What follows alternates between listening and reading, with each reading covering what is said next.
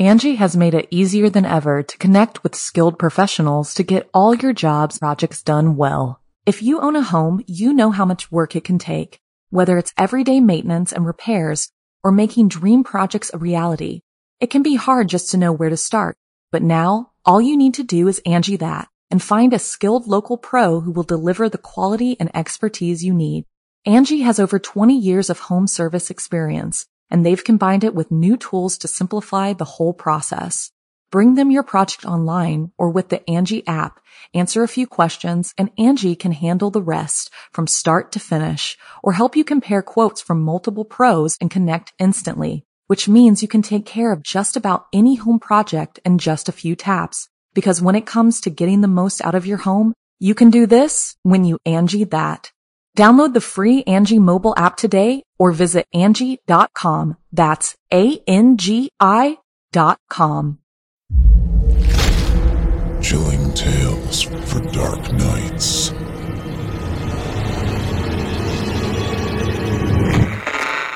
Want to make sure you never miss a Chilling Tales for Dark Nights video again?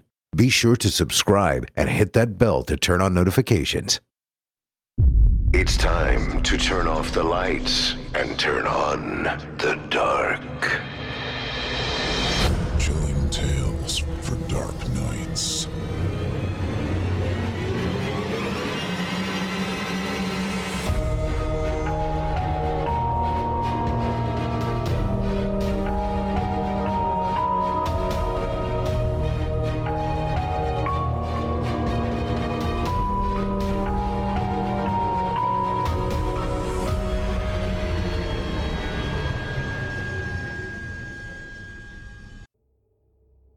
Good evening, listener.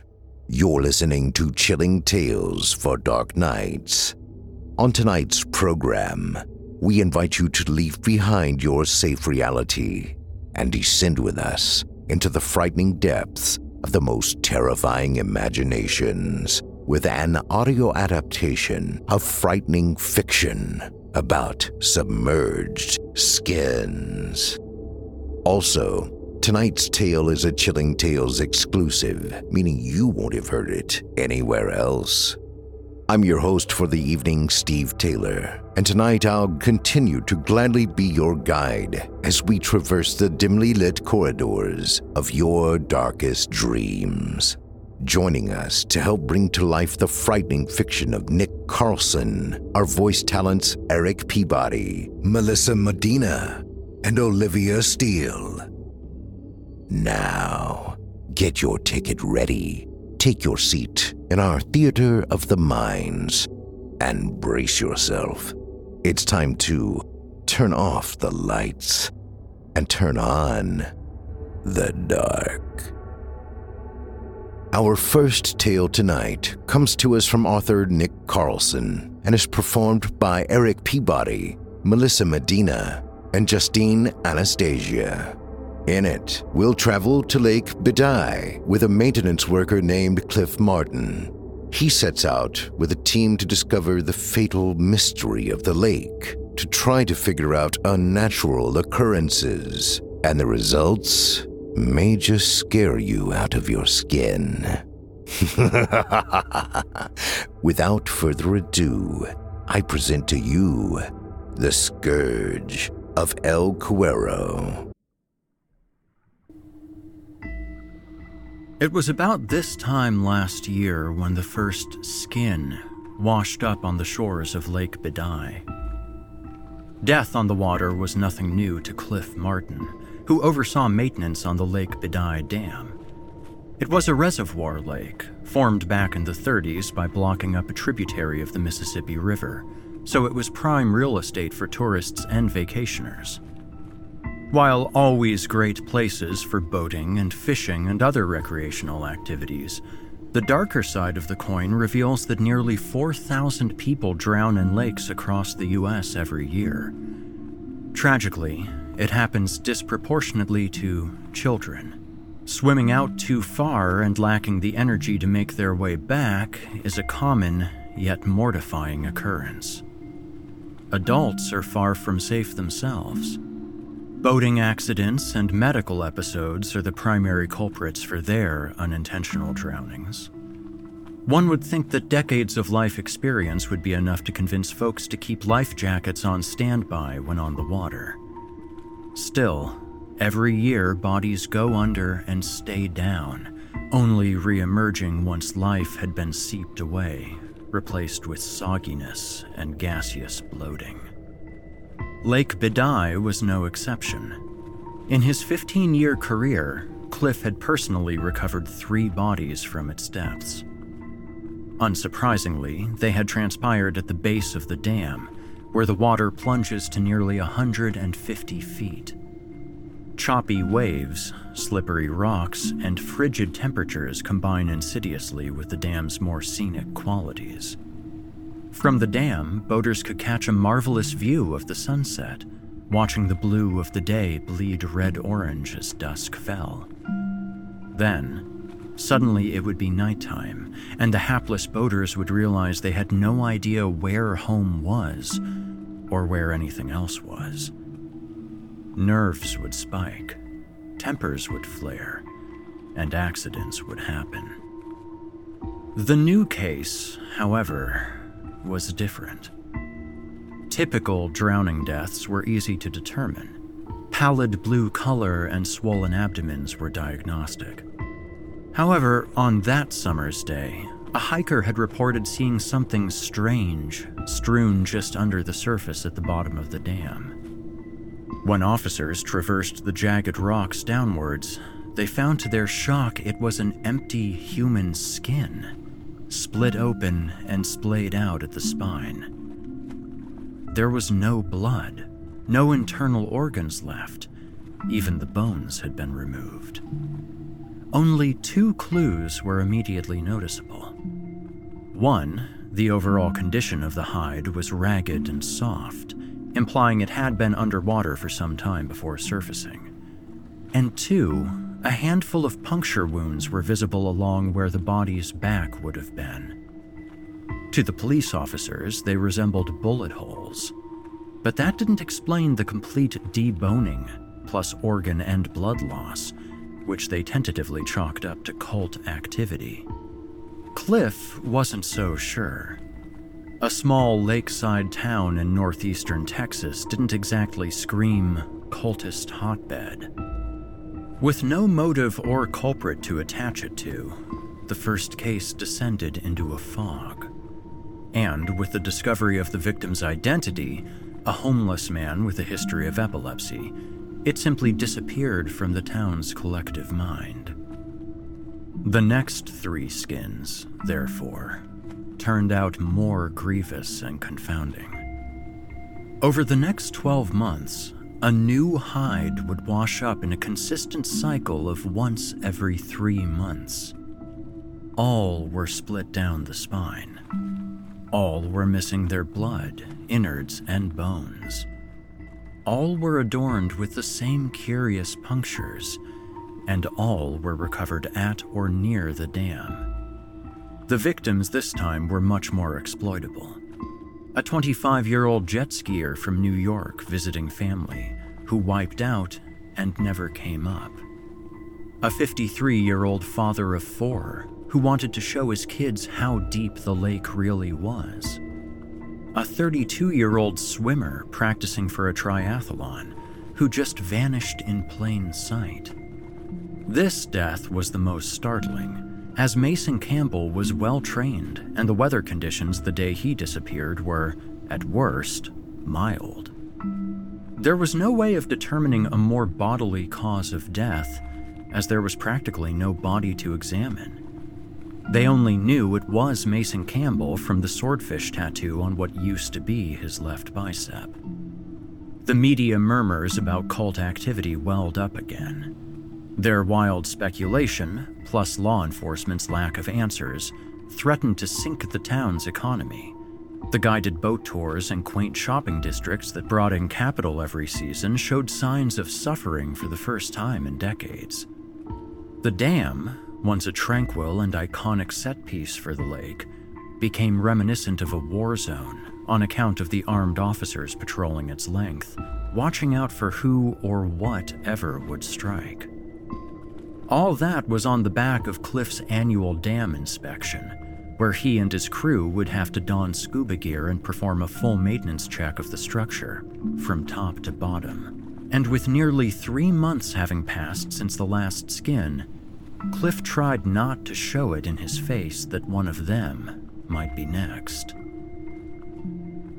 And the weather's been kind this year? Cliff Martin asked.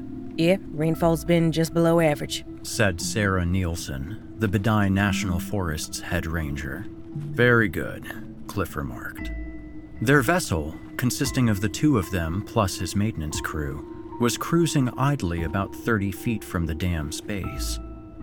A quick visual examination of the exterior showed no signs of structural compromise. It was a rock and earth dam. They were looking out for depressed sections or boulders which had fallen or become dislodged.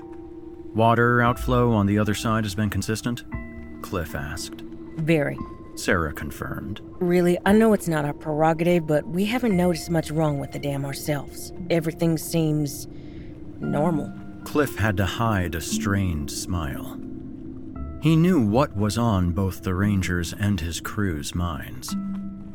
All were dancing around the bizarre tragedies that had cropped up over the past year. And the mysterious deaths weren't the only incipient problem brewing. With the town's budget shrinking with each passing day, they could only afford to pay Cliff and his crew for their current inspection. If their financial trajectory continued to plummet, the long term consequences of a neglected dam could be more severe than four dead bodies in the lake.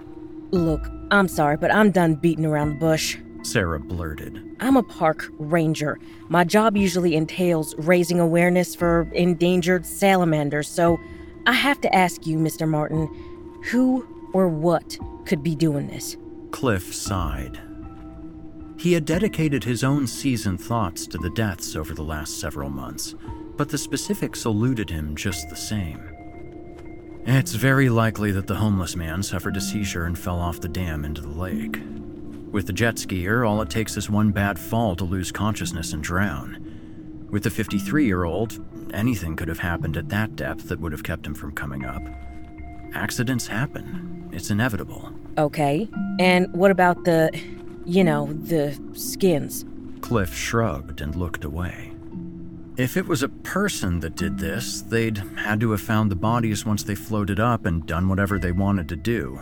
And I fail to see how they could have gotten away with it four times in a row, especially with this much attention. He gestured to the minute silhouette of a police officer walking the top of the dam. And there's no animals in Lake Bidai that could do such signature damage on their own. The only culprit I can imagine is scavenging catfish. Sarah raised an eyebrow, and Cliff gave a grimace. But I think we both know that's not gonna fly, he said. Finally, a solid realization. Sarah muttered, turning away and gazing over the lake. Phoebe Pemberton, an experienced diver and one of Cliff's longtime crewmates, perked up with a furrowed brow. You said native animals, Cliff. Is there anything else that could survive here capable of doing that to a person? Cliff considered it. Broadening the net further revealed a menagerie of exotic aquatic animals more than capable of killing humans. A rogue alligator was possible, but one would have been seen sunning along the shores long before. Bull sharks could survive in fresh water, but the lone, patternless punctures on the recovered skins were not diagnostic of their crescent shaped jaws.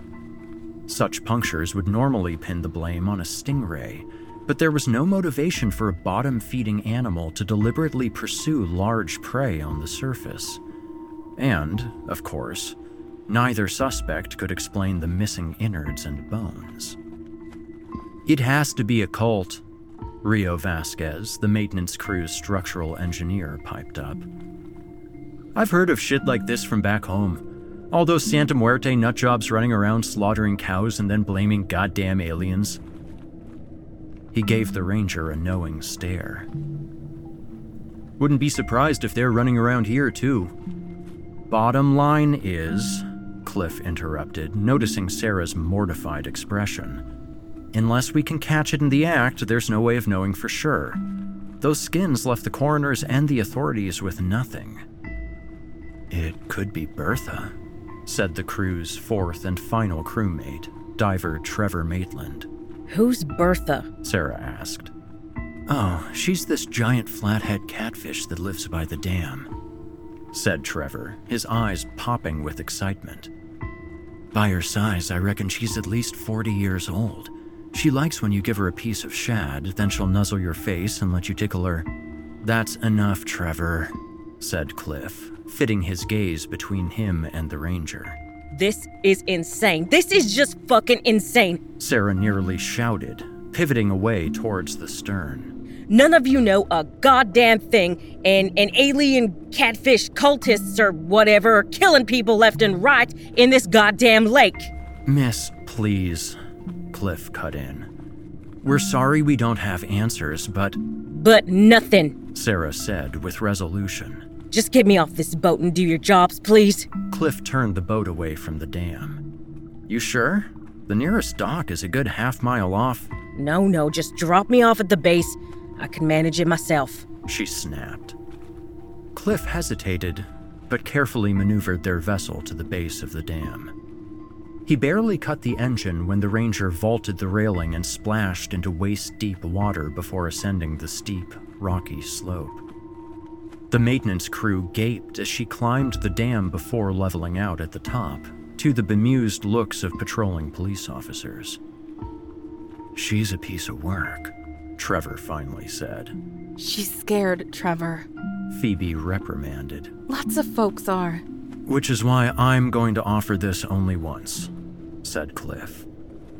We can put off the underwater inspection for now until we all feel 100% safe. We don't know what's happening to these victims, and I'd really rather not have to dredge up one of you from this lake next. We're experienced divers, and we're more than capable of handling any danger situation. Phoebe countered. I swam through a school of ravening reef sharks in the Bahamas. Without a tank, I can hold my breath for 20 minutes. The difference now is that now we know what to expect. She motioned to a wicked dive knife holstered on her waistband. And we're prepared to deal with it. Well, let's hope it doesn't come to that, Rio commented. We still have to run the sonar check. And with that, the crew piloted the boat to the north end of the dam and activated the sonar device mounted at the bow. The sound waves would give a crystal clear picture of the underwater topography, translated to colored blotches on the monitor on board. The boat enacted a slow cruise down the dam, watching for any anomalies near the bottom of the dam sunken boats, collapsed rocks, depressions in the lake bed. Anything gathered at the submerged base of the dam threatened its structural integrity, and the severity of the anomaly would determine whether they had to go under and assess the potential damage. So far, however, the monitor displayed a clear, clean lake bed with schooling fish occupying various levels of the 70 foot depth. It got progressively deeper the closer they approached the riser, a large concrete structure that jutted from the surface to the bottom and acted as the primary spillway. When they hit the riser, the depth reached its maximum of 150. They drifted past it with bated breath. The monitor remained blank. Then, Right on the bottom, it appeared. It translated to the monitor as a tubular splotch of orange that snaked along the lake bed about 20 feet from the base of the riser. Cliff cut the engine and they stared mesmerized at the anomaly. From sonar alone, they determined that it was a singular object rather than a collection of rubble. They also knew it hadn't been there the year prior. Either it had rolled off the dam and into the water, or it had spontaneously appeared at the bottom of the lake. Regardless, it was troublingly close to the riser. Something had to be done about it, otherwise, it could potentially obstruct the spillway. Damn, Rio cursed under his breath, pinching the bridge of his nose. Looks like it's about to come to that. I can't determine what it's supposed to be said Cliff, shielding his brow against the glare. It's official. We have to go down there. His words hung like a knife in the air as Rio and Trevor gave him disconcerting looks. Angie's list is now Angi, and we've heard a lot of theories about why. I thought it was an eco move. Fewer words, less paper. No, it was so you could say it faster. No, it's to be more iconic. Must be a tech thing. But those aren't quite right. It's because now you can compare upfront prices, book a service instantly, and even get your project handled from start to finish. Sounds easy. It is, and it makes us so much more than just a list. Get started at Angi.com. That's A N G I, or download the app today. Angi has made it easier than ever to connect with skilled professionals to get all your jobs projects done well. If you own a home, you know how much work it can take, whether it's everyday maintenance and repairs or making dream projects a reality. It can be hard just to know where to start, but now all you need to do is Angi that and find a skilled local pro who will deliver the quality and expertise you need. Angi has over 20 years of home service experience and they've combined it with new tools to simplify the whole process. Bring them your project online or with the Angi app, answer a few questions, and Angi can handle the rest from start to finish or help you compare quotes from multiple pros and connect instantly, which means you can take care of just about any home project in just a few taps. Because when it comes to getting the most out of your home, you can do this when you Angi that. Download the free Angi mobile app today or visit Angi.com. That's A-N-G-I dot com. Like I said, the offer still stands. We can put this off until we know it's safe in the lake. Whatever's down there can't be too much for a fully equipped commercial diver, said Phoebe. I'll gear up in full like it's more reef sharks I'm dealing with. I'll head down, survey the situation, and head right back up. It'll be no more than 20 minutes. Her decree left the rest of the crew speechless. Trevor finally broke the silence. You sure? Of course, I'm sure. I just want to get this out of the way. Phoebe asserted, but Cliff could hear the uncertainty in her voice. He guessed she wished to get it out of the way, the same way patients wish to get a violative, painful procedure out of the way. We should see you on the sonar, Cliff said. We'll monitor your descent. If it looks like trouble, we'll come in after you. Phoebe nodded, reluctantly removing a dive suit, buoyancy compensator, and oxygen tank from the cabin. Who's we? Trevor brought up. At the moment, you, said Cliff. I would do it myself, but. Trevor rolled his eyes. Right, right. When's that supposed to heal up, anyway? This time next month, Cliff answered, his eyes narrowing. And for the record, you're on my crew, Trevor, which means if circumstances call for you to step up to the line of duty, you'll do it without a second thought. I know I would when I have the go ahead.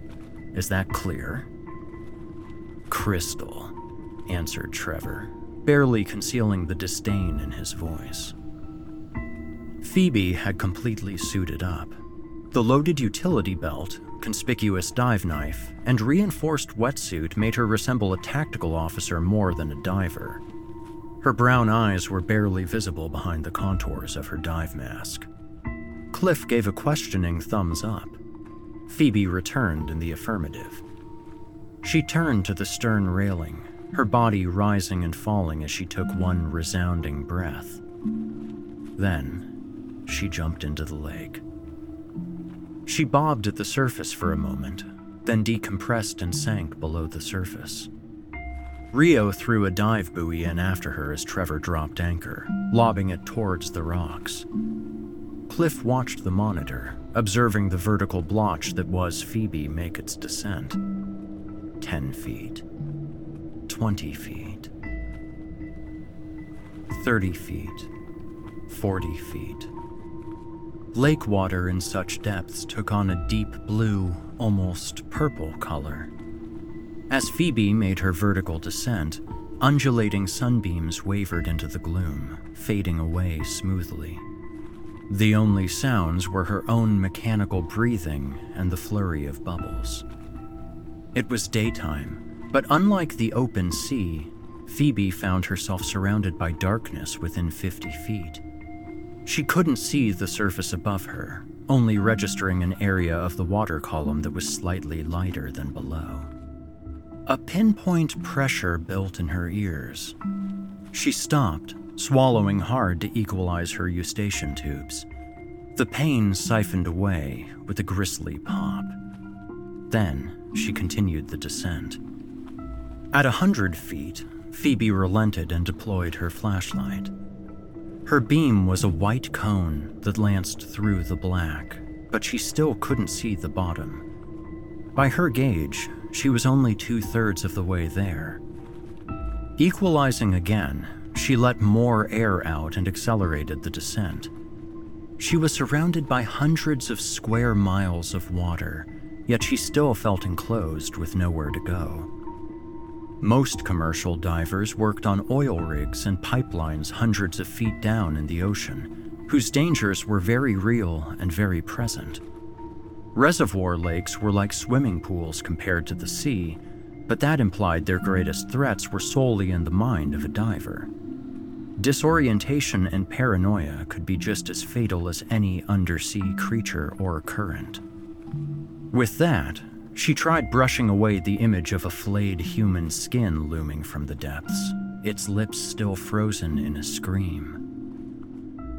The bottom appeared suddenly, and Phoebe forced herself to stop, decompressing and equalizing to compensate. It existed as a meager patch of barren, beige mud within her circle of light. Everything else was still and cold. She might have been hovering in a dark, empty room for all she knew, but a surge of her flipper kicked up a lone whirlpool of silt. It boggled her mind that half a football field's worth of water simply existed above her, bearing down with blinding, stifling pressure. Phoebe shuddered, drawing her knife with her free hand. It glinted reassuringly in the beam. She checked her dive compass. She was too far southwest of the riser. She adjusted course, hugging the bottom, illuminating as much as she could in front of her.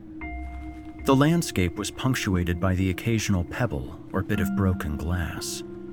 It would have been easy for anyone less experienced to get lost in such blackness. Then, the anomaly appeared in her light. She recognized it immediately on account of its pipe like shape, but it was much larger than she expected, wide enough to comfortably swim through. And the longer she stared, the quicker she realized the true horror of its design. Shit. She whispered, preparing to ascend. Back on the boat, Cliff, Rio, and Trevor watched with perplexion as Phoebe's sonar blip approached the structure, enacted her ascent, then stopped, meandered south at about 120 feet, and disappeared. Where's she going? Rio demanded. What's she doing is the better question, Trevor said darkly. I don't understand, said Cliff, his skin crawling. Unless she's chasing something, she said she'd come up. He ignited the engine.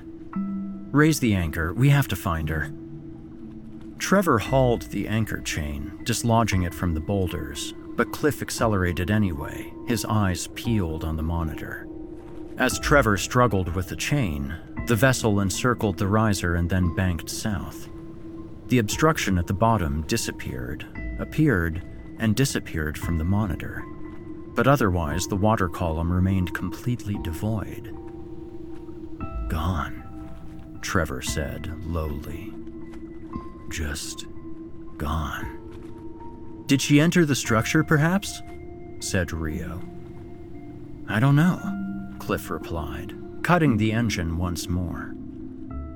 She's dead, Trevor declared, shaking his head. The exact same thing got her. I know it. Trevor, Cliff started. And this time tomorrow we'll find her skin floating on the surface, he shouted, pointing with a shaky finger. I should have stopped her. Why didn't any of you? Mr. Maitland, Cliff reprimanded, advancing towards him. Silence yourself. We have no confirmation that she's dead in the first place. Not a word of this gets out. Trevor gave a breathy laugh. Are you really gonna cover this up? That one of our own disappeared down there? Taken by the same thing that killed four others? If word gets out that one of our own died, we'll have a massive frenzy on our hands, Cliff countered. This is something we must figure out ourselves. She said it herself people are scared, and it's not going to stop. If it could take down someone like her, then no one is safe. Understand what's at stake, Trevor. Unless you want to spend your time getting worked over by journalists and cops and single handedly sink this goddamn town. The stunned silence hung in the late afternoon air. The two men stared each other down, seeming to dare the other to say a word further. The boat bobbed innocently. The only sound was water slapping against the hull. She's gone, Rio finally said, breaking the quiet. She's gone, and that's all there is to it. Grief suddenly fell upon the three men. Cliff's chest began to ache, not just from the crushing tragedy. The old wound was flaring again.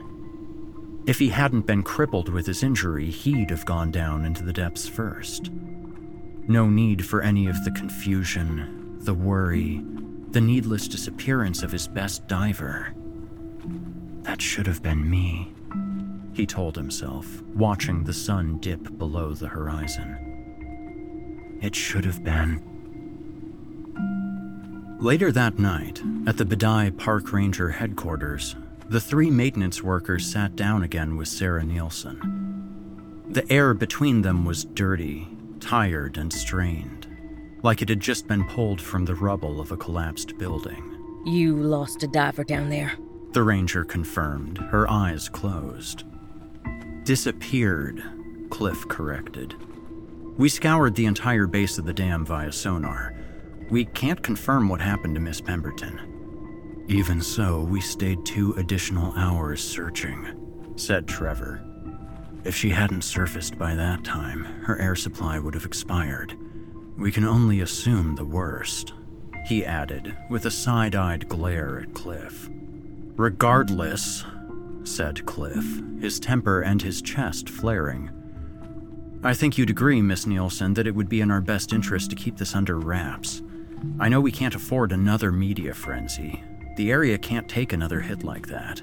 Yet you still have no idea what it could be. Sarah pressed, her gaze narrowed. The structure next to the riser is our only clue, said Cliff. Miss Pemberton apparently saw it and tried ascending. That's when she went off course. It did something to her, Rio guessed. Or something else did, Trevor suggested. Something that lives there. So, this is some kind of creature, Sarah said. Looks that way, Trevor muttered. And if that's the case, there's no better time to go down there than now, said Cliff. Trevor and Rio jumped. What? what? They yelled in unison. Sarah likewise looked as though Cliff had just spontaneously combusted. Cliff, however, was resolute. Think about it. People go on the lake every day, yet this thing strikes only once every few months. I know it sounds grim, but with Miss Pemberton, now that this creature's attacked, it might be tired. Full, lethargic, however you want to say it. Like how snakes go months between. Well, you know, Trevor was shaking his head again. If that's the case, mister, I know it sounds grim. Then why don't you go down there next, to prove the worth of your words?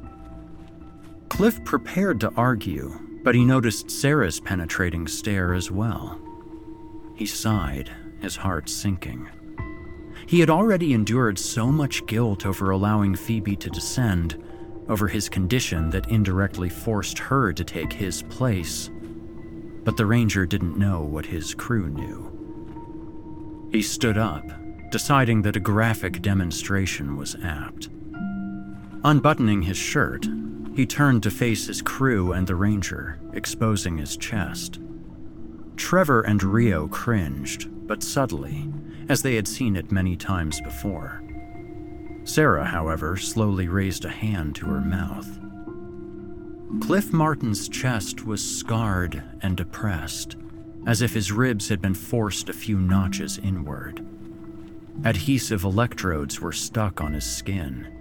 Their wires led down to a device resembling a smartphone clamped to his belt. Transcutaneous electrical nerve stimulator, Cliff explained. TENS for short. My ribcage shattered in a car accident months ago, and this device keeps the pain at bay while it heals. Obviously, submerging would be a poor idea, but even without it, I can't descend much more than 30 feet before the water pressure becomes unbearable. Trevor rolled his eyes. Cliff caught sight of this and shot him a glare as he buttoned up. Cliff was a tall, sturdy man, all things considered it seemed cruel that such a seemingly flimsy and benign treatment method was preventing him from doing his job properly. He found it an inconvenience then. Now, with such a heavy loss on his shoulders, he despised it. We have to go down there again, Cliff repeated. And right now, there's only one man here qualified to dive at such depths. Trevor scoffed. Right, as you see, Mr. Martin takes no issue with sending more sacrificial lambs to the slaughter. I'm done trying to convince you, Cliff spat. I am no less upset at my condition than you are. There are bigger things out there, though. Four others are dead too, remember? Please, Trevor. If not for me, then do it for everyone else who depends on Lake Bidai. Do it for Phoebe. Trevor sucked in a breath through his teeth looking around at the expressions on those around him. Cliff's hardened urgency, Rio's silent uncertainty, and Ranger Sarah's uncomfortable pity. He threw up his hand and stood up. Fuck you, he said, pointing at Cliff. Fuck this lake and fuck everyone else. Then he sighed, his eyelids twitching. But I'll do it. I'll do it for Phoebe. It was one in the morning when they had set out for the dam once more. They were packing compared to the previous afternoon. Along with his own dive knife, Trevor was armed with a spear gun they had stashed in their van and clad with chainmail, normally used in defense against sharks. He also insisted on a tether attached to the back of his BCD trailing back to the boat. On the dot of 20 minutes, haul me up. He snapped to Cliff, Rio, and Sarah as he suited up. I don't give a shit about the bends. Better that than having my goddamn skin torn off. The moon was out in full. The ambient light was almost enough to see unaided. The surface of the lake was like black glass, the dam like a medieval fortress in the night. The brightest glow came from the sonar device's monitor, which showed them they were placed squarely over the mysterious structure 150 feet below. Don't say a word, Cliff, Trevor hissed through his mask as he made final preparations. Cliff shook his head, only giving the same questioning thumbs up he had given Phoebe hours earlier. Trevor either ignored or missed it, as he immediately fell backwards into the lake. Amid the flurry of bubbles and the kick of his flippers, a white light blazed to life underneath the surface. Within a minute, they couldn't see him anymore. The only sound was the soft ticking of the cord reel, which gradually let out more of the tether as he descended. His depth gauge read 60 feet, but Trevor still felt as though he hadn't made any progress. Night dives were nothing new to him, but none of those night dives had ever been accompanied by such a horrible combination of dread, hate, and indignation in his heart. He understood he was potentially swimming into his own watery grave, that he might meet some gruesome fate and suffer violently hundreds of feet underwater, registering as nothing but a few blips on the sonar monitor. Fuck me, he whispered, stopping to equalize. Everything around him was cold and vast and blank as deep space. He could see his beam cutting far into the gloom, revealing nothing. Only his own sense of direction told him which way was up. He gripped the spear gun tighter as he resumed his descent. He had no idea whether it would be effective against whatever entity haunted the depths, but he was glad for a weapon nonetheless. Even a guise of power was enough to keep one going. Within 10 minutes, he reached the bottom. Equalizing and righting himself, he checked his compass and found he was too far south. He corrected his course, slowly kicking off over the muddy bottom. Something appeared in his beam. He yelped, sending up an explosion of bubbles. Once his heart settled back in his chest, he realized the thing was tiny and motionless, half buried in the silt. But deep fear set in where panic was once he realized what it was. It was a hilt, the faintest sliver of a silver blade below it in the muck. That was all the confirmation he needed. Phoebe loved that knife and would never have let it go, especially in the middle of a fight. Resisting a sob, he kicked past it. A minute passed. Then, something loomed in front of him.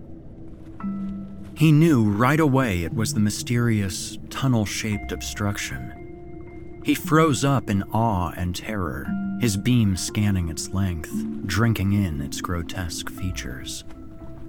Holy fuck, he whispered.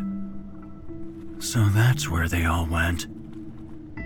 His beam flitted upward, and something appeared to stand out against the gloom. It was hanging inert in the water column, about his size, yet shapeless and the same color as a wetsuit. Their wetsuits. Trevor screamed as the flayed, soggy face of Phoebe Pemberton stared back. Panicking, preparing for his ascent, he became aware that there was another pair of eyes upon him. Below, buried in the silt, two green eyes looked up directly at him. There was a whirlwind of mud. Trevor dropped his flashlight as he readied the spear gun. The falling beam showed the creature in middling glimpses. Whatever it was, it was huge, those green eyes standing out like signal flares, and as it moved in, Trevor fired where he guessed its head was. A thunk resonated up the line, one Trevor felt in his arms. He gave a strangled cry. He had made contact. That's when something else made contact with his shoulder. It was more like a splinter on account of the thick chainmail, but Trevor felt the suit come apart and his skin break. It happened almost immediately. Before his eyes, the stray beam from his flashlight seemed to grow dimmer. Then he realized it was his vision that was dimming instead. The Angie's list you know and trust is now Angi, and we're so much more than just a list. We still connect you with top local pros and show you ratings and reviews, but now we also let you compare upfront prices on hundreds of projects and book a service instantly. We can even handle the rest of your project from start to finish. So remember, Angie's list is now Angi, and we're here to get your job done right. Get started at Angi.com. That's A N G I, or download the app today. Fuck! He shouted, making for his ascent. But in the confusion, the harpooned beast fled, trailing out all the spear gun's line, and it was wrapped and knotted around the tether. Oh god, no! Trevor blubbered, reaching for where he knew his knife to be. But his vision had blackened entirely, and he fumbled sightlessly with his utility belt and groaned in agony as a new sensation overtook him. A bizarre stiffening in his head, like it was a helium balloon close to bursting. Dizziness overtook him, and suddenly his sense of gravity failed. He had no idea which way was up. No, he moaned, kicking for what he thought was the surface, but his disorientation plus the monster's thrashing was too much. He hung limp as the stiffness spread to his limbs, and he merely hung motionless in the water, a slave to the pain in his body. His organs were bubbling. His very blood threatened to explode from his skin. Gas expanded in his guts. He couldn't see, but he could sense his eyes pop from his skull and plaster against his bloated cheeks. His stomach folded in, overturned, and bunched up his throat. He could almost taste it. Trevor felt everything. Every heinous sensation. But it was all over with one wet, gnarly crunch. And all Trevor knew then was cold and black. Bring him up! Cliff shouted. Something's happening! Rio and Sarah jumped to their feet and grabbed entire lengths of the tether, hauling it up, their hands a blur. Cliff watched the scene unfold on the sonar, aghast. Trevor's blip had seemed to double in size, and it was meandering in all directions, but he was still there. Faster! Cliff demanded. Fuck the bends! Bring him up! He's fucking dying down there! As Rio and Sarah heaved and pulled like machines, Cliff switched on a flashlight and shined it off the railing into the water. He held his breath. There! I see him! He shouted. Heave! Get him over the rail! With an almighty pull, Sarah and Rio practically fell over from the force. Trevor's body caught on the railing, then flopped over onto the floor of the boat, speckling them with drops of lake water. Rio swooped down on him, turning him over and ripping off his helmet. Dios mio, he cursed, scampering backwards and crossing himself. Sarah gagged and leaned over the railing, dry heaving. Cliff nearly vomited himself, but couldn't tear his gaze away. Trevor's eyes hung loosely from their sockets, which were oozing with a stream of foaming blood. His jaw was torqued open, and his stomach lining protruded from his lips, stuck against his teeth. Fuck me, Cliff whispered. Barotrauma. What the fuck? Wait, Cliff, look! Rio shouted, pointing at Trevor. He fired his spear gun. It's attached to his tether. He ran to the side railing, peering over the side down the line. It's caught on something. He shot it! Help me bring it up to the surface! Sarah ran over, perhaps eager to turn her back on the corpse, and hauled in the spear gun line with Rio. Cliff joined them with the light, shining it into the water once more. The surface broke. What the hell is that? Sarah shrieked. The beast took up so much space, Cliff almost couldn't view it in one look. It was flat, broad, the faded brownish gray of sediment. Only two details stuck out to him the silver spear jutting from behind its head, and two lime green eyes with pupils like a goat's. The beast kicked, splashing them, but its struggles only scrambled the spear further into its brains. Within a minute, it perished floating lifelessly in the water next to the boat. The three scarcely even realized the boat had been pitching side to side from the creature's frantic motions. Water, stray equipment, and Trevor's disfigured body rolled and clattered about the floor. Get that thing on the boat, Cliff finally said, and let's get back to the Ranger headquarters. We have some business to take care of. Alone. No trucks are due here until 6. We'll be fine. Sarah said in a small voice. They had towed their vessel into the building's loading dock, ensuring that every way in was bolted shut. Despite the warm summer night, the inside air was cold and musty, made no better by the flickering fluorescent lights and the creature's putrid smell. Although neither could tell with confidence which corpse still laying in the boat was actually responsible for the odor. Neither were particularly pretty to look at. My god, Rio muttered, holding a washcloth up to his nose. Could we at least cover his face? Cliff silently agreed and threw another cloth over Trevor's deformed face. Everything below the neck then resembled nothing more than a slightly beaten diver mannequin. Sadly, we don't have a tarp big enough for that, said Cliff, gesturing towards the beast, still flat and motionless across the floor. Carefully, he hoisted Trevor's body up, coughing against the strain in his ribs and stepped off the boat, lowering him to the concrete. Then the three of them grabbed a hold of the spear gun line and pulled, dragging the creature off the stern, where it flopped and slid sickeningly. The three gathered around its body, unable and unwilling to break the uneasy silence. Well, Cliff finally said, I did have Stingray on my list. Stingray was perhaps the most accurate descriptor. Superficially, the creature resembled a manta ray, sans the fleshy protrusions on its face. It was also significantly more deep bodied, its wings stocky and blunt.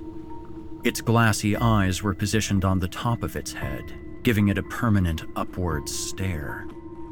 Perfect for seeing victims on the surface, Cliff realized. Its tail was short and sturdy, sword like rather than whip like. I don't see a barb, Sarah said, covering her mouth. Did it break off in his flesh or something? There was never a barb, Cliff observed, pointing to its rather featureless tail. And typical stingray venom is necrotic. It doesn't induce barotrauma like with. with him, he said, gesturing to Trevor's body. So, we killed it? Rio breathed.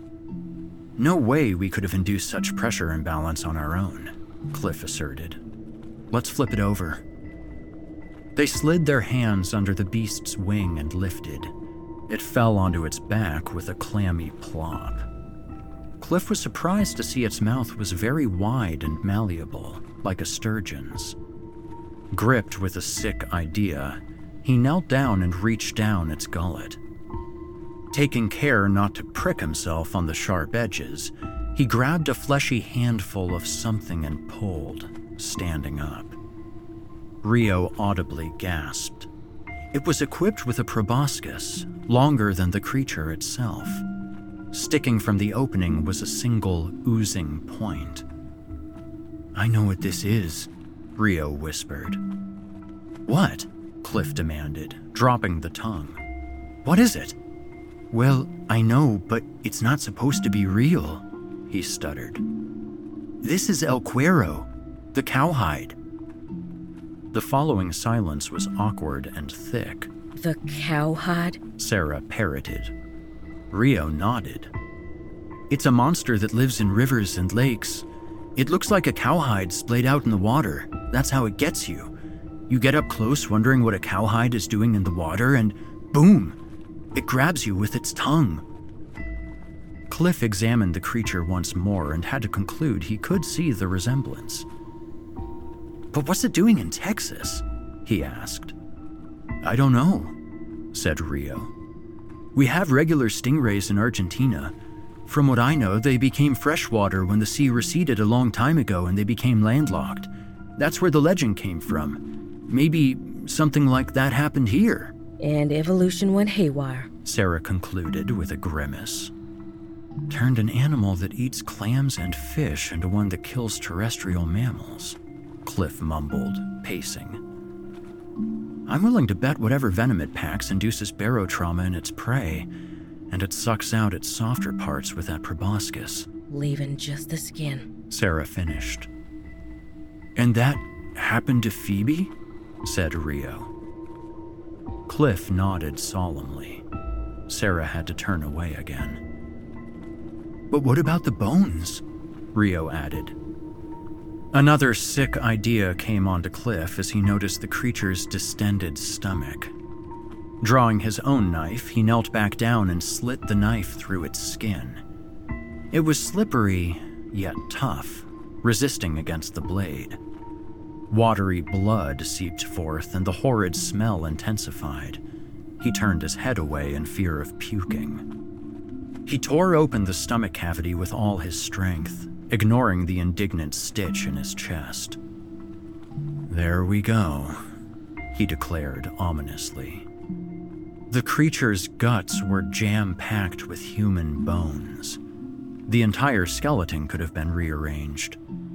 The bones swam in a broth of digested flesh and foamy blood. Strange. The bones don't appear to have been digested at all, he muttered, picking up a finger bone.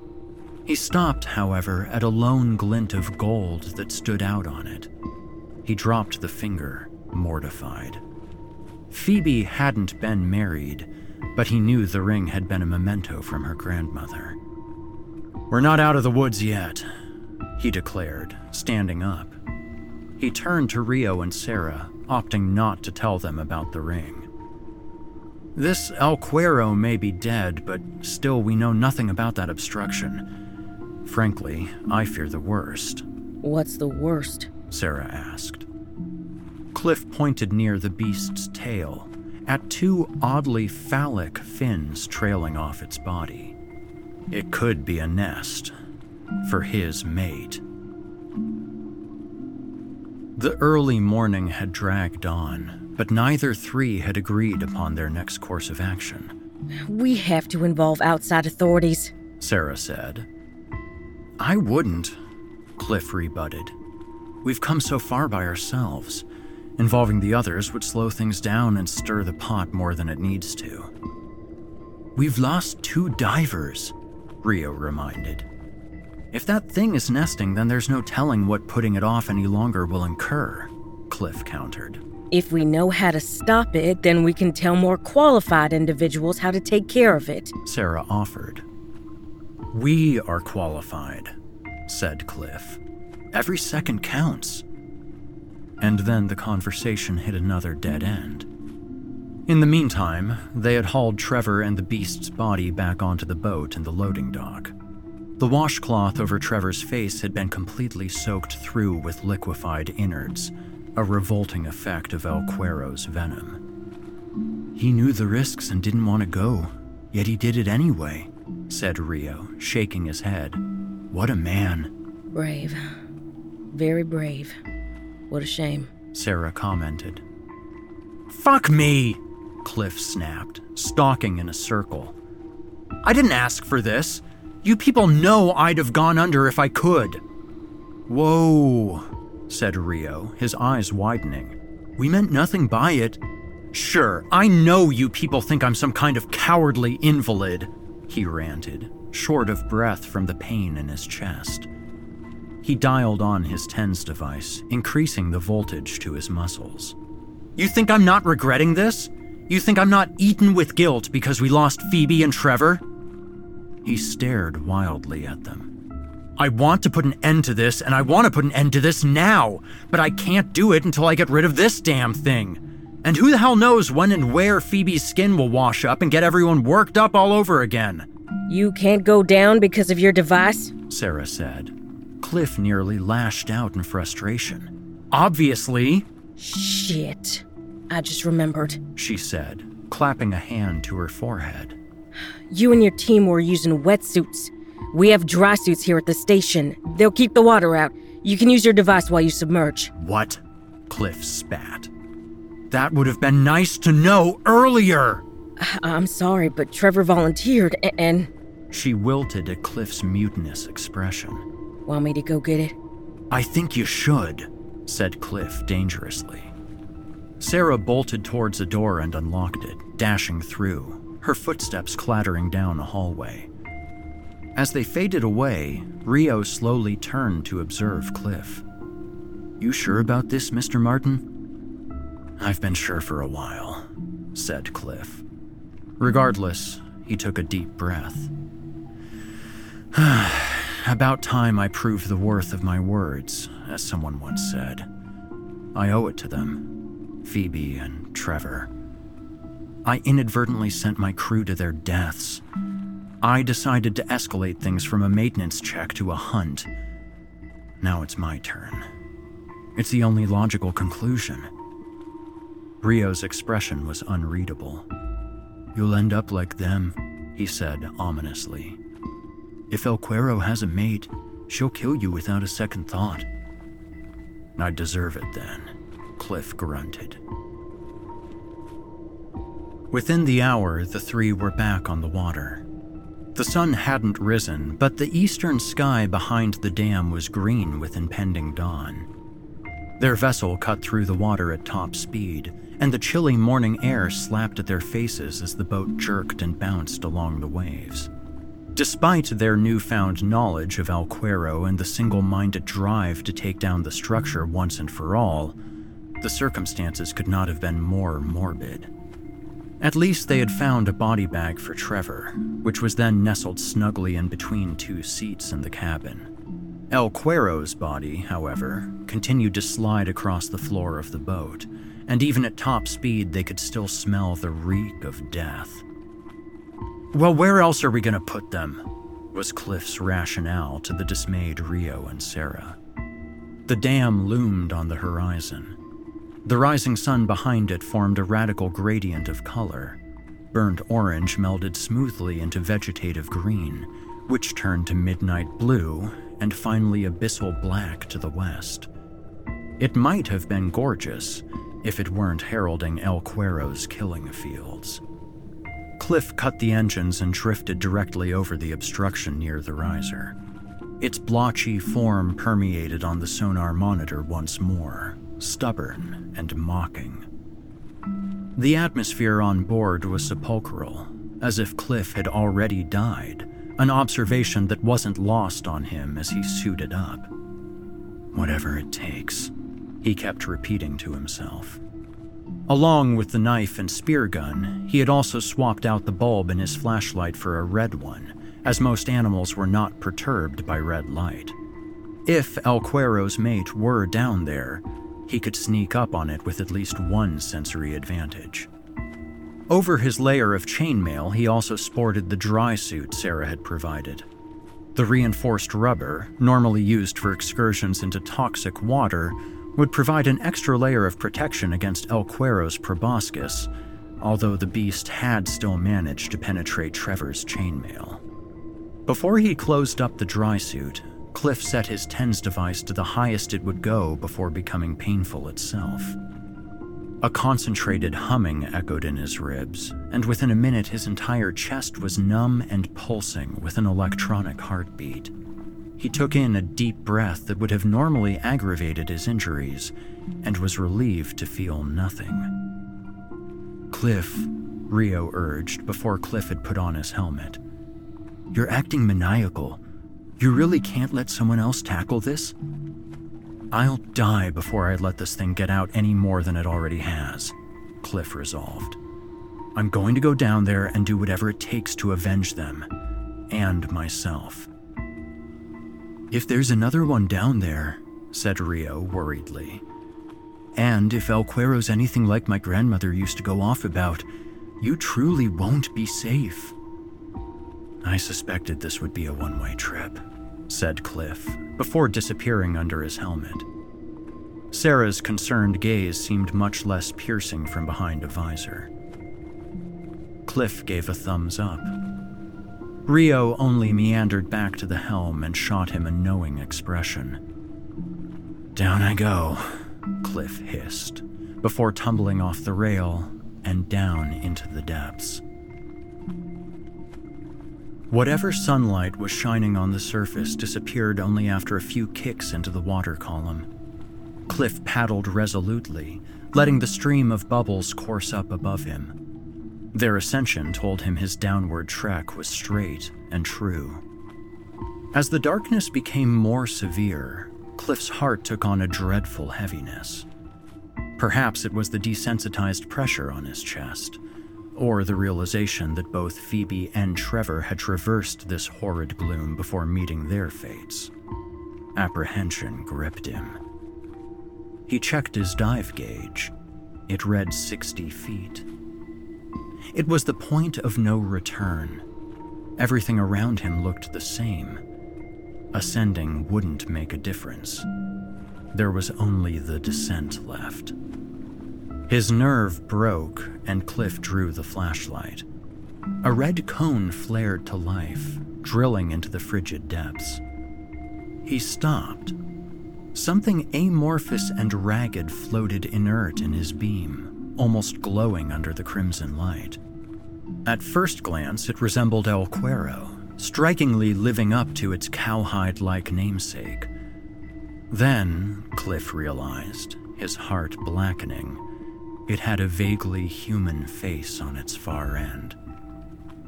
Christ, he whispered. Phoebe's skin would surface in several hours' time, in broad daylight, in the sight of all. He hoped Rio and Sarah would have the foresight to watch out for it.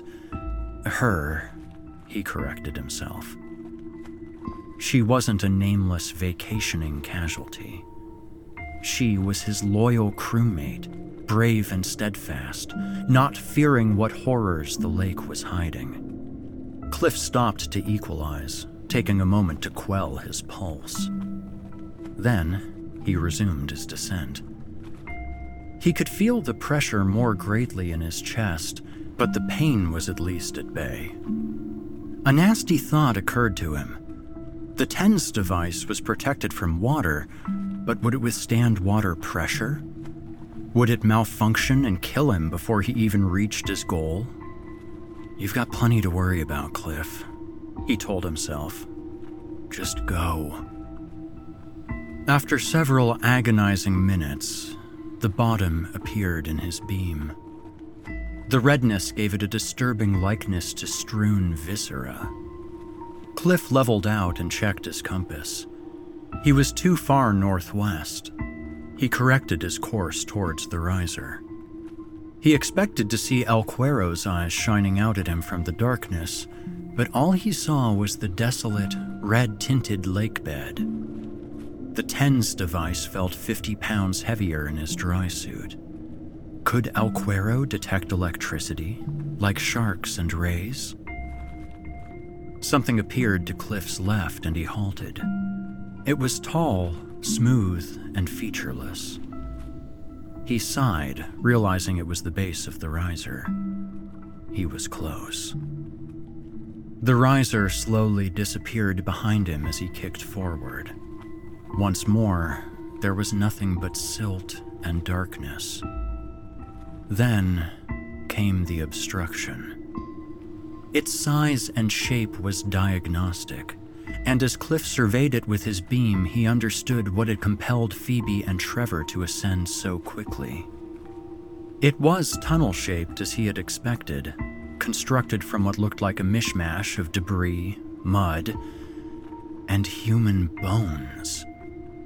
The harder he looked, the more he picked out spines, ribs, limbs, and even a couple of grinning skulls a catacomb's worth of bones, stolen from the beast's prey and crafted into a grisly lair, and being washed in red light made it appear nothing short of hellish. Cliff shuddered as he imagined Phoebe's bones added to the mess, their only indicator a glint of a gold ring among the dull, deathly decay. Cliff laid a hand on his knife and his spear gun, strapped to his utility belt. He'd have no problem tearing down the structure within the 40 minutes he had left, but he had to make sure there wasn't more to it. Circling around, he found the opening to the tunnel, flanked by a rosette of spiky human ribs. Taking great care not to brush against them, he hugged the bottom and crawled with his fingertips towards the entrance. His red light flooded the interior, and Cliff got the impression he was swimming into a furnace, the remains of its victims still leering at him. The walls were just wide enough for him to spread his arms. Random bones stuck out at odd angles. On the ceiling, a skull half submerged in mud stared down, its jaw open wide, as if screaming. He ignored it and crawled forward. The tunnel of bones took on a brief curve, and Cliff suspected he was reaching the end. If the passage was empty, he would just backtrack and go about ripping it down. He prayed for it to be empty. He prayed there had only been one creature in the lake. His hopes were wrong. Trailing from the ceiling were ribbons of what looked like gelatinous bubbles waving listlessly in the water. As he shined his light on them, he was startled to see black shapes squirming inside them. Eggs, he realized with horror. And, reflected in his beam behind the eggs, was one angry eye staring right at him. Cliff panicked and kicked away, averting his beam, but the mother remained still. It was broody, not willing to waste its energy unless it absolutely had to. Cliff stared at the beast, now seeing it was partially buried in a patch of silt between the eggs and the back end of the bone tunnel. He then stared at the eggs. Looks like you're gonna absolutely have to, he thought. He drew his knife and made a cutting slash at the eggs. The creature immediately surged forth from its hiding spot in a cloud of mud, and Cliff gathered one image of it propelling through the ribbons of eggs, parting to the sides like curtains as it attacked. It fired its proboscis and it punctured under Cliff's shoulder. Cliff yelled out, but more in surprise than pain. The barb seemed not to have pierced through his skin. Invigorated, he drew the spear gun and fired, but the harpoon only caught the beast in the wing. Cursing, Cliff dropped the spear gun and flailed with his knife, slashing at and missing the proboscis. The beast was lit from underneath by the red light. Cliff could see down its gullet, and the writhing proboscis probed through the water like a snake about to strike. It struck again and cracked Cliff's visor. He cursed again and backed off. His vision was distorted, but no water appeared to be seeping in. Roaring, losing himself in an explosion of bubbles, Cliff darted forward and collided directly with the beast, driving the knife directly into its stomach. Writhing and flapping, the beast retreated, and Cliff drew the knife through its skin up to its mouth. The red water before him darkened further as a plume of blood shot up from its underside. The beast buried itself in the mud, its hateful eyes locked on him, its proboscis lancing and retracting like a chameleon's tongue. It struck him several times at once. Cliff had no time to register whether he had been injected. All he had felt was whipping and tearing at his outer layers. The eggs fluttered innocuously in front of him. Stricken with directive, he resorted to grabbing at the eggs, crushing and popping them like grapes. El Cuero's proboscis slashed him directly in the chest. His skin still didn't break, but a terrifying jolt shot up his body. The creature seemed to jolt too, its proboscis hanging limply from its mouth, its eyes unfocused. Recovering, Cliff sensed a new pain, an all too familiar crushing pressure in his ribs, like the edge of a house being lowered onto his chest. Oh no! Even as Cliff put the pieces together, the agony compounded. He could feel the broken remains of the TENS device sticking into his skin, nearly buried underneath the pressure. He was done. His ribs seemed to fold in on his diaphragm. He knew then that his final moments would be spent hundreds of feet in cold, black water, with nothing but a hideous monster and grinning skeletons for company. But El Cuero stayed down, viscous blood seeping from its underside, its proboscis useless, and dead. Do it, he thought, slashing and swiping at the eggs, puncturing their membranes, tearing them apart. For Phoebe, he thought with each manic grab. For Trevor. His chest crumpled. He could feel his heart scarring. In one last defiant act, he sprung upward through the ceiling, dislodging his helmet, sweeping and kicking at the remains of El Cuero's lair. Bones and globs of silt rained around him. There was darkness and sheer torment. Cliff was sure it was similar to what Phoebe and Trevor felt in their last seconds. He hated himself. He hated it for them that they had to endure such catastrophic agony. But there was peace. Peace knowing that no one else would have to. On the surface, as the sunrise peaked, Rio and Sarah had watched with amazement as Cliff Martin's signature on the sonar monitor seemed to enter the structure, linger for a minute, then flat out disappear as the structure collapsed in on itself. They stood glued to the monitor for 10 minutes after that. Nothing more appeared from or around its remains. Whatever he did, the structure's no longer a problem, said Rio solemnly, pointing. See? All the debris is spreading around. It won't affect the spillway now. You think his skin will come up too? Sarah wondered out loud. Let's hope for our sake no part of him comes up, Rio muttered. I don't think he'd want to anyway. They continued watching the screen. Still, there were no other signs of life apart from the occasional schooling fish. I don't want to speak too soon, Rio continued, but I think Lake Bidai is safe from El Cuero. I hope you're right, Sarah said.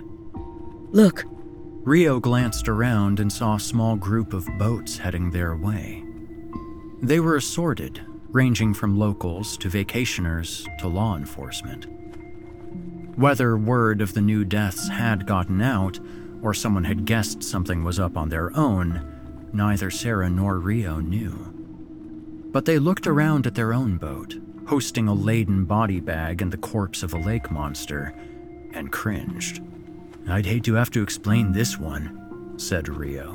Leave it to me, Sarah said, smoothing out her ranger's uniform. This is my lake anyway, and as of now, there's no more reason to be afraid. They turned towards the approaching boats, confident to take on a new challenge and do their part for Lake Bidai.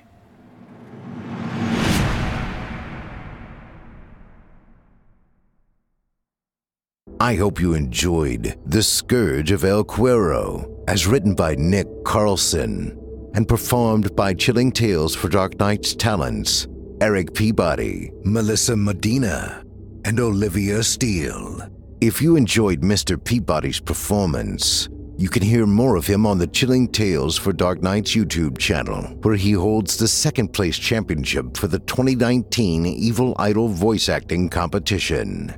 You'll also find more of his work on his website at www.vikingguitar.com. More of voice actress Melissa Medina's work can be found on the official Chilling Tales for Dark Nights YouTube channel, as well as her website, hearmelissa.com. That's H E A R M E L I S S A dot com.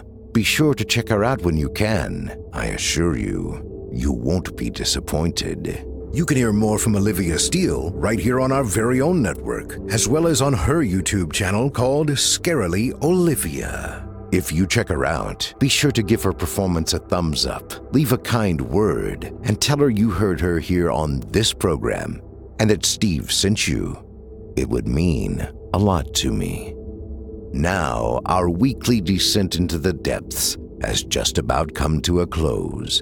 But before we go, I'd like to take a moment to thank you for joining us for tonight's episode and remind you to take a moment to stop by our iTunes page and leave Chilling Tales for Dark Nights a five star review and a kind word. And please follow us on Facebook, Twitter, and Instagram if you haven't already. And of course, subscribe to us on YouTube, where you can find an archive of our work going back to 2012. And consider signing up as a patron at our website, chillingtalesfordarknights.com, to show your support and get all of our content ad free. I'm your host for the evening, Steve Taylor, and it's been a pleasure. Tune in again next week when we once again turn off the lights and turn on the dark. Sweet dreams, listener. Sweet dreams.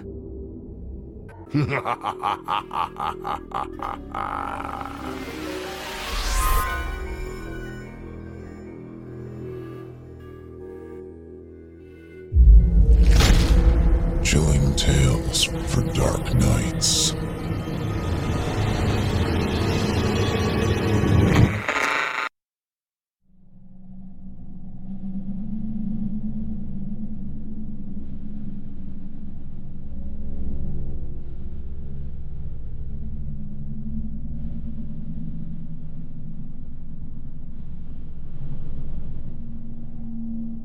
Angie's list is now Angi, and we've heard a lot of theories about why. I thought it was an eco move. Fewer words, less paper.